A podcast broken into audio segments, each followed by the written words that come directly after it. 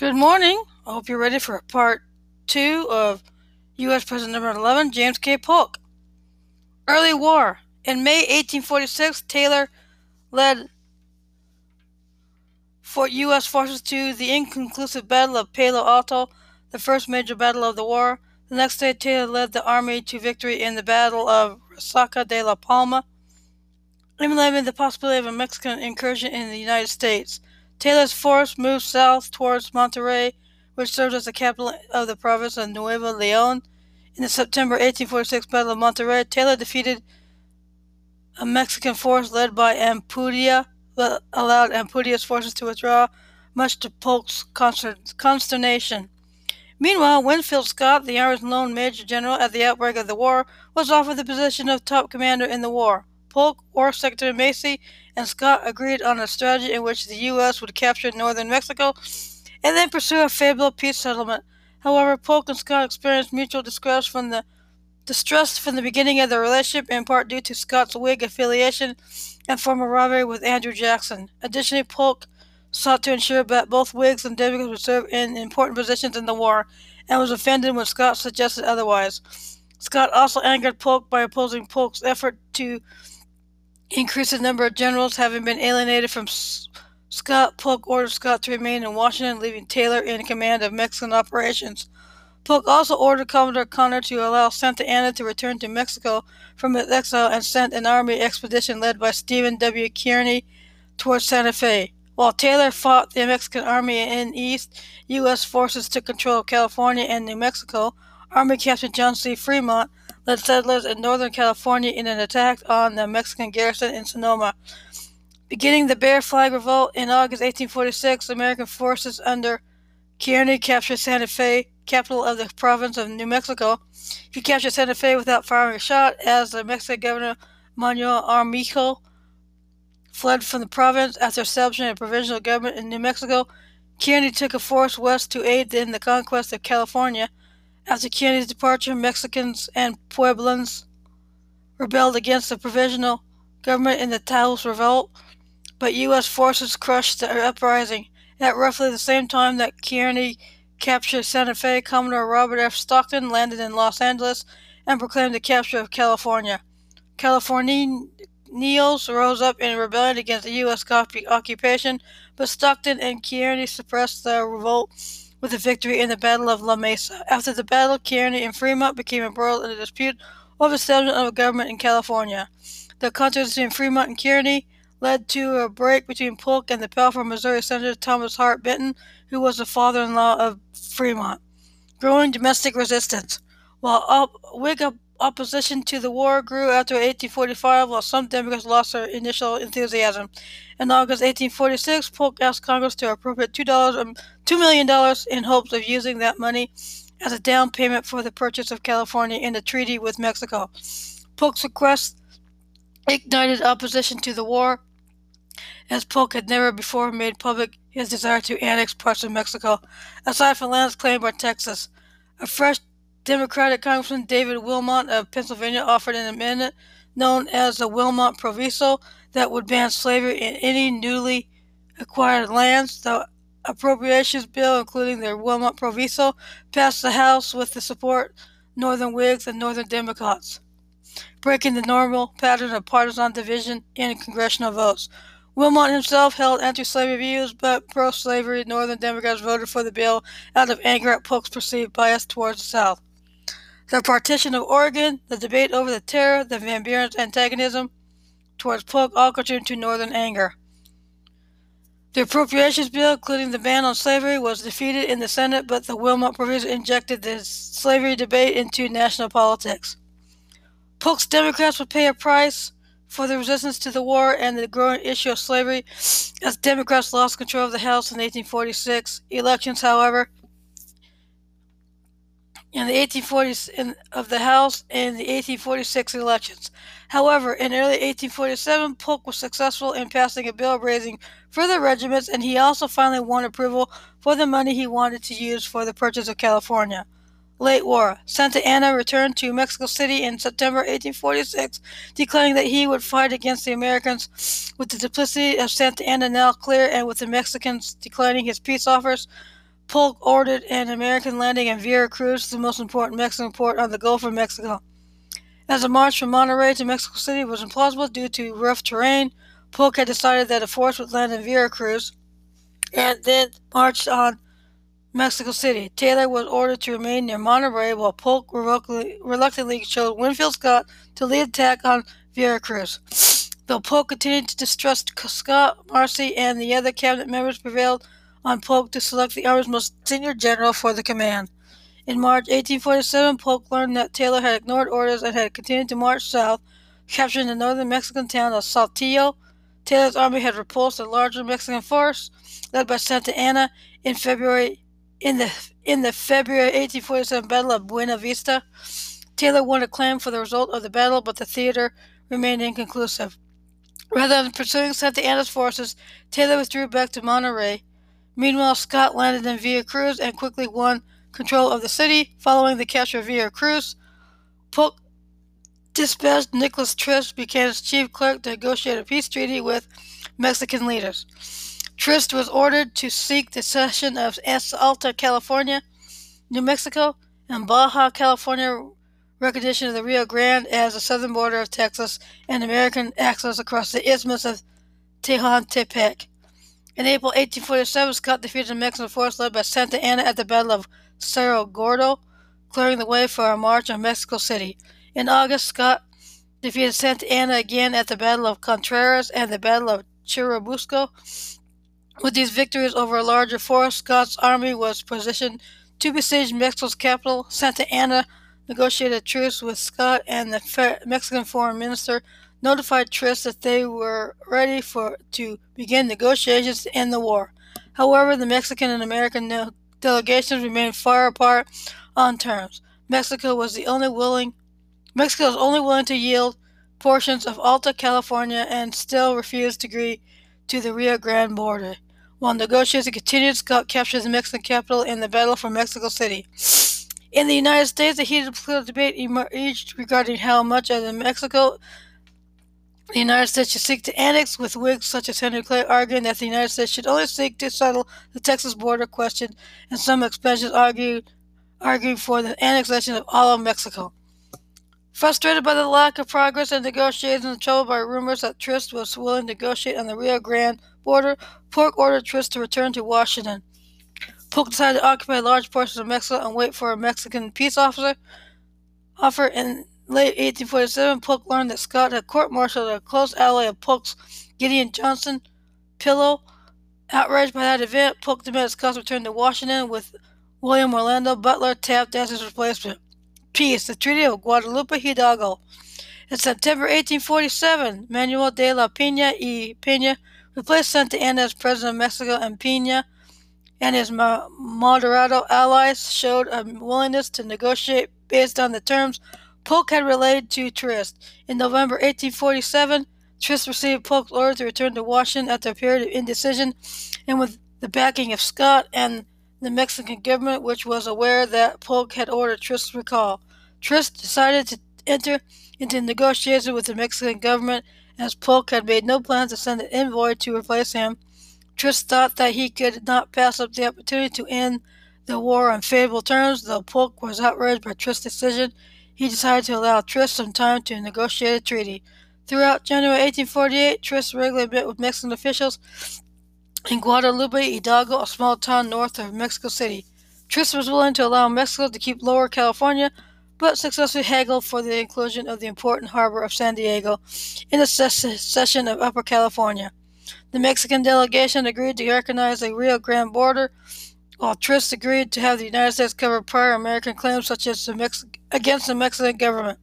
The two sides also agreed to the right of Mexicans in annexed territory to leave or become U.S. citizens, American responsibility to prevent cross border Indian raids, protection of church property, and a $15 million payment to Mexico. On February 2, 1848, Trist and the Mexican delegation signed the Treaty of Guadalupe Hidalgo. Polk received the document on February 19th, and after the cabinet met on the 20th, decided he had no choice but to accept it. If he turned it down, with the House by then controlled by the Whigs, there was no reassurance Congress would vote funding to continue the war. Both Buchanan and Walker dissented, wanting more land from Mexico.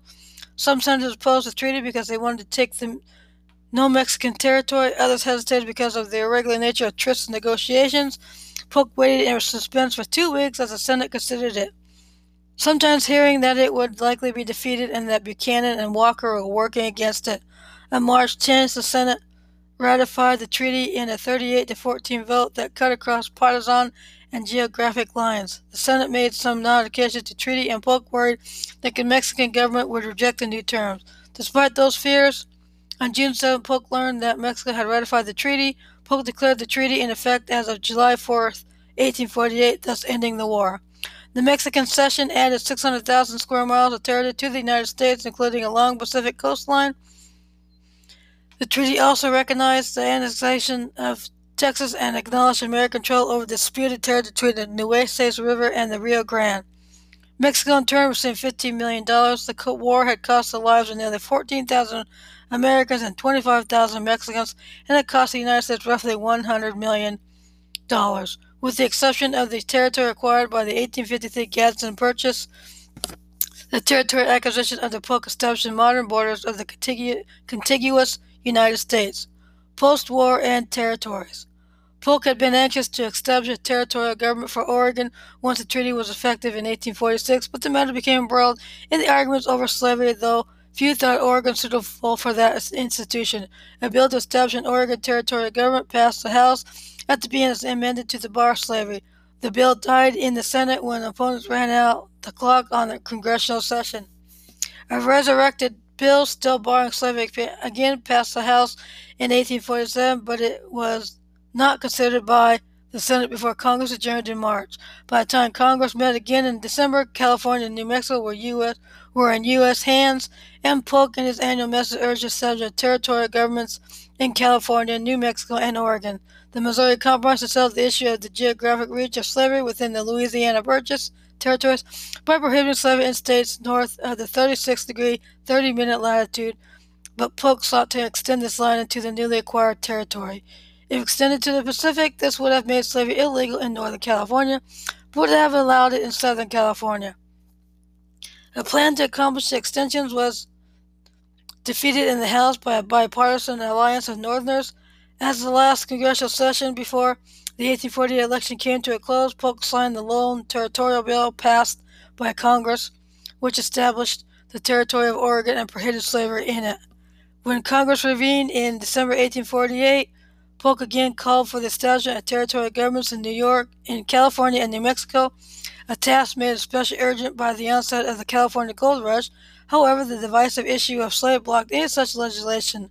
Polk made it clear that he would veto a territorial bill that would have had the laws Mexico apply to the Southwest Territories until Congress considered it would be the Wilmot Proviso and another guise. guise. It was not until the Compromise of 1850 that the matter of the territories was resolved. Other initiatives. Polk's ambassador to the Republic of New Granada, Benjamin Alden Bidlack, negotiated the Mallarino-Bidlack Treaty with the government of New Granada. Though Bidlack had initially only sought to remove tariffs on American goods, Bidlack and New Granada Foreign Minister Manuel Maria Mallarino negotiated a broader agreement that deepened military and trade ties between the two countries. The, trade, the treaty also allowed for the construction of the Panama Railway. In an era of slow overland travel, the treaty gave the United States a route to more rapidly travel between its eastern and western coasts. In exchange, Bidlack agreed to have the United States guarantee New Granada's sovereignty over the Isthmus of Panama. The treaty won ratification in both countries in 1848. The agreement held to establish a stronger American influence in the region as the Polk administration sought to ensure that Great Britain would not dominate Central America. The United States would use the Mallarino-Bidlack Treaty as justification for numerous military interventions in the 19th century. In mid-1848, President Polk authorized his ambassador to Spain, Romulus Mitchell Saunders, to negotiate the purchase of Cuba and offer Spain up to one million, $100 million in an astounding sum at the time for one territory equal to $2.96 billion in present day terms. Cuba was close to the United States and had slavery, so the idea appealed to Southerners but was unwelcome in the North. However, Spain was still making huge profits in Cuba, notably in sugar, molasses, rum, and tobacco, and thus the Spanish government rejected Saunders' overtures. Though Polk was eager to acquire Cuba, he refused to support the proposed filibuster expedition of Narciso Lopez, who sought to invade the annexed Cuba. Domestic affairs. The tariff of 1842 had set relatively high tariff rates, and Polk made a reduction of tariff rates the top priority of his domestic agenda, though he had taken an ambivalent position on the tariff during the 1844 campaign in order to win Northerners, Northern votes. Polk had long opposed the high tariff. Many Americans, especially in the North, favored high tariffs as a means of protecting domestic manufacturing from foreign competition. Polk believed that protective tariffs were unfair to other economic activities, and he favored reducing tariff rates to the minimum level necessary for funding the federal government. Upon taking office, Polk directed Secretary of the Treasury Walker to draft a law that would lower tariff rates, though the foreign policy and other issues prevented Congress and the administration from focusing on tariff reductions. In 1845 and early 1846, Walker worked with Congressman James Iver McKay to develop a tariff reduction bill. In April 1846, McKay reported the bill out of the House Ways and Means Committee for consideration by the full House of Representatives. After intense lobbying by both sides, the bill passed the House on July 3rd with the vast majority of favorable votes coming from Democrats. Consideration then moved to the Senate, and Polk intensely lobbied a group of wavering senators to assure passage of the bill. In a close vote that required Vice President Dallas to break a tie, Senate approved the tariff bill in July 1846.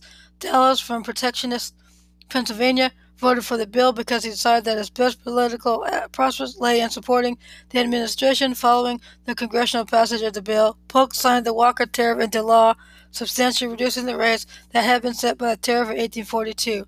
The Walker Tariff remained in place until the passage of the Tariff of 1857, staying in effect longer than any other tariff measure of the 19th century. The reduction of tariffs in the United States and the repeal of the Corn Laws in Great Britain led to a boom in Anglo American trade, and in large part due to growing international trade, the economy entered a strong period of growth in the late 1840s. Banking policy.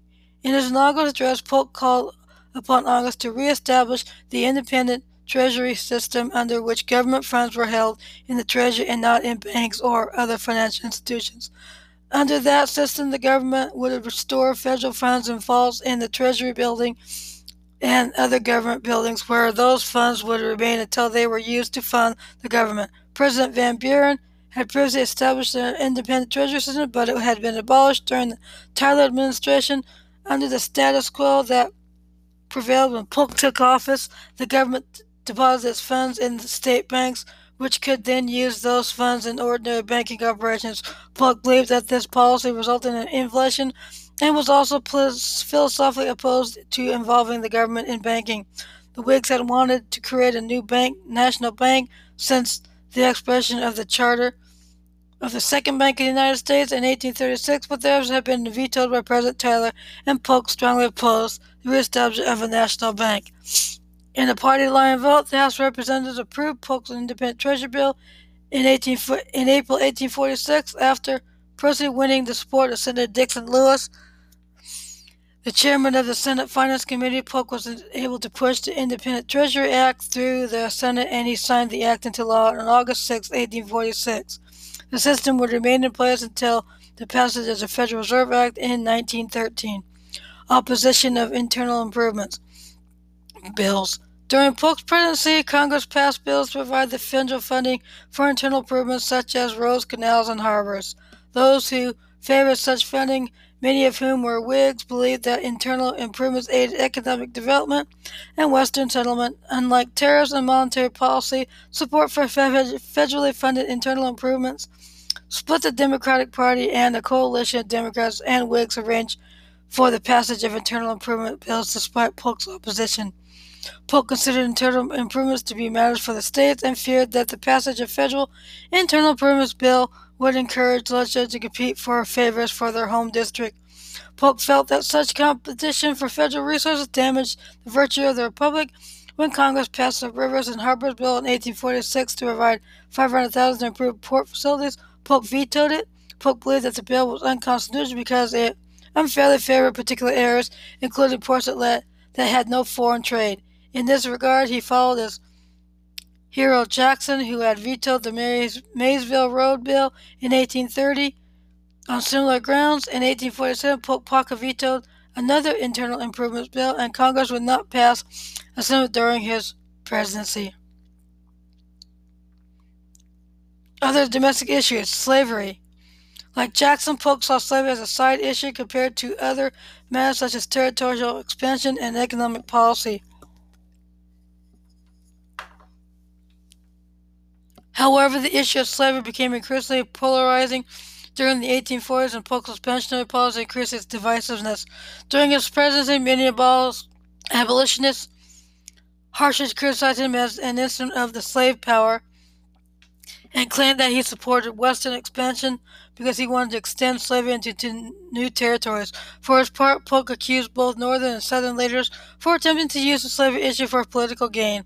The divisive debate over slavery in the territories led to the creation of the Free Soil Party, an anti-slavery, though not abolitionist party that attracted Democrats, Whigs, and members of the Liberty, Liberty Party.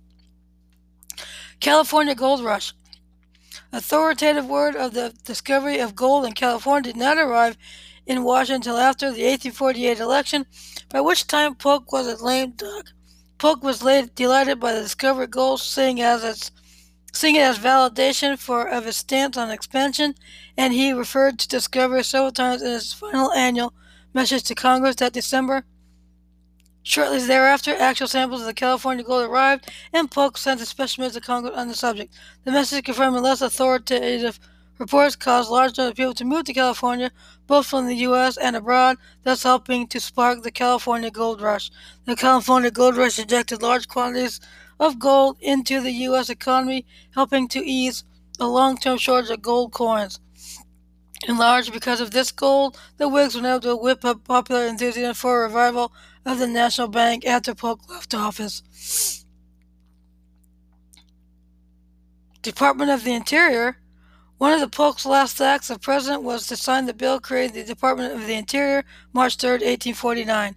This was the first new cabinet position created since the early days of the Republic. Polk had misgivings about the federal government uh, usurping power over public lands from the states. Nevertheless, the delivery of the legislation on his last full day in office gave him no time to find constitutional grounds for a veto or to draft a sufficient veto message, so he signed the bill. States admitted to the Union. Three states were admitted to the Union during Polk's presidency Texas, December 29, 1845, Iowa, December 28, 1846, Wisconsin, May 29, 1848. 1848 election. Honoring his pledge to serve only one term, Polk declined to seek re-election in 1848. With Polk out of the race, the Democratic Party remained fractured along geographic lines. Polk privately favored Lewis Cass as his successor, but resisted becoming closely involved in the election. At the 1848 Democratic National Convention, Buchanan, Cass, and the Supreme Court Justice Levi Woodbury emerged as the main contenders. Cass drew support from his both the North and South with its doctrine of popular sovereignty under which each territory would decide the legal status of slavery. Cass led after the first ballot and slowly gained support under, until he clinched the nomination on the fourth ballot. William Butler, who had placed Winfield Scott as the commanding general in Mexico City, won the vice president nomination. Cass's nomination and many Northerners and Southerners, each of whom saw Cass as sufficiently as insufficiently committed to their position on the slavery issue. During the course of the Mexican War, Generals Taylor and Scott emerged as strong Whig candidates. As the war continued, Taylor's stature with the public grew, and he announced in 1847, 1847 that he would not refuse the presidency. The 1848 Whig National Convention took place on June 8th with Taylor, Scott, Henry Clay, and Massachusetts Senator Daniel Webster emerged as major candidates. Taylor narrowly led Clay after the first ballot, and his support steadily grew until he captured the nomination on the fourth ballot. Clay bemoaned the selection of the ideologically ambiguous Taylor, who had not articulated his preferred policies on the major issues of the day. The Whigs chose former Congressman Millard Fillmore on New York as Taylor's running mate. In New York, anti-slavery Democrat faction known as the Barn Burners strongly supported the Wilmot Proviso and rejected Cass. Joined by other anti-slavery Democrats from other states, the barn burners held a convention nominating their former President Martin Van Buren as their own presidential nominee, and Van Buren eventually became the Free Soil Party's nominee. Though Van Buren had not been known for his anti-slavery views while president, he embraced them in 1848.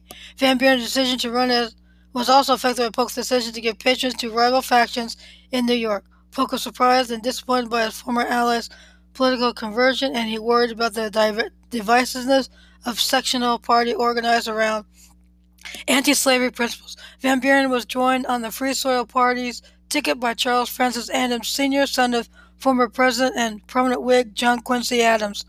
In the election, Taylor won 47.3% of the major popular vote and a majority of the electoral vote, giving the Whig control of the presidency. Cass won 42.5% of the vote, while Buren finished with 10.1% of the popular vote, more than any other third-party presidential candidate at the time. Despite the grisly polarized slavery debate, Taylor and Cass both won a mix of northern and southern states, while most of Van Buren's support came from northern Democrats. Polk was very disappointed by the outcome of, as he had a low opinion of Taylor, seeing the general as someone as with poor judgment and few opinions. Polk left office in March 1849, and he died the following June. Stay tuned for part three of U.S. President number 11, uh, James K. Polk.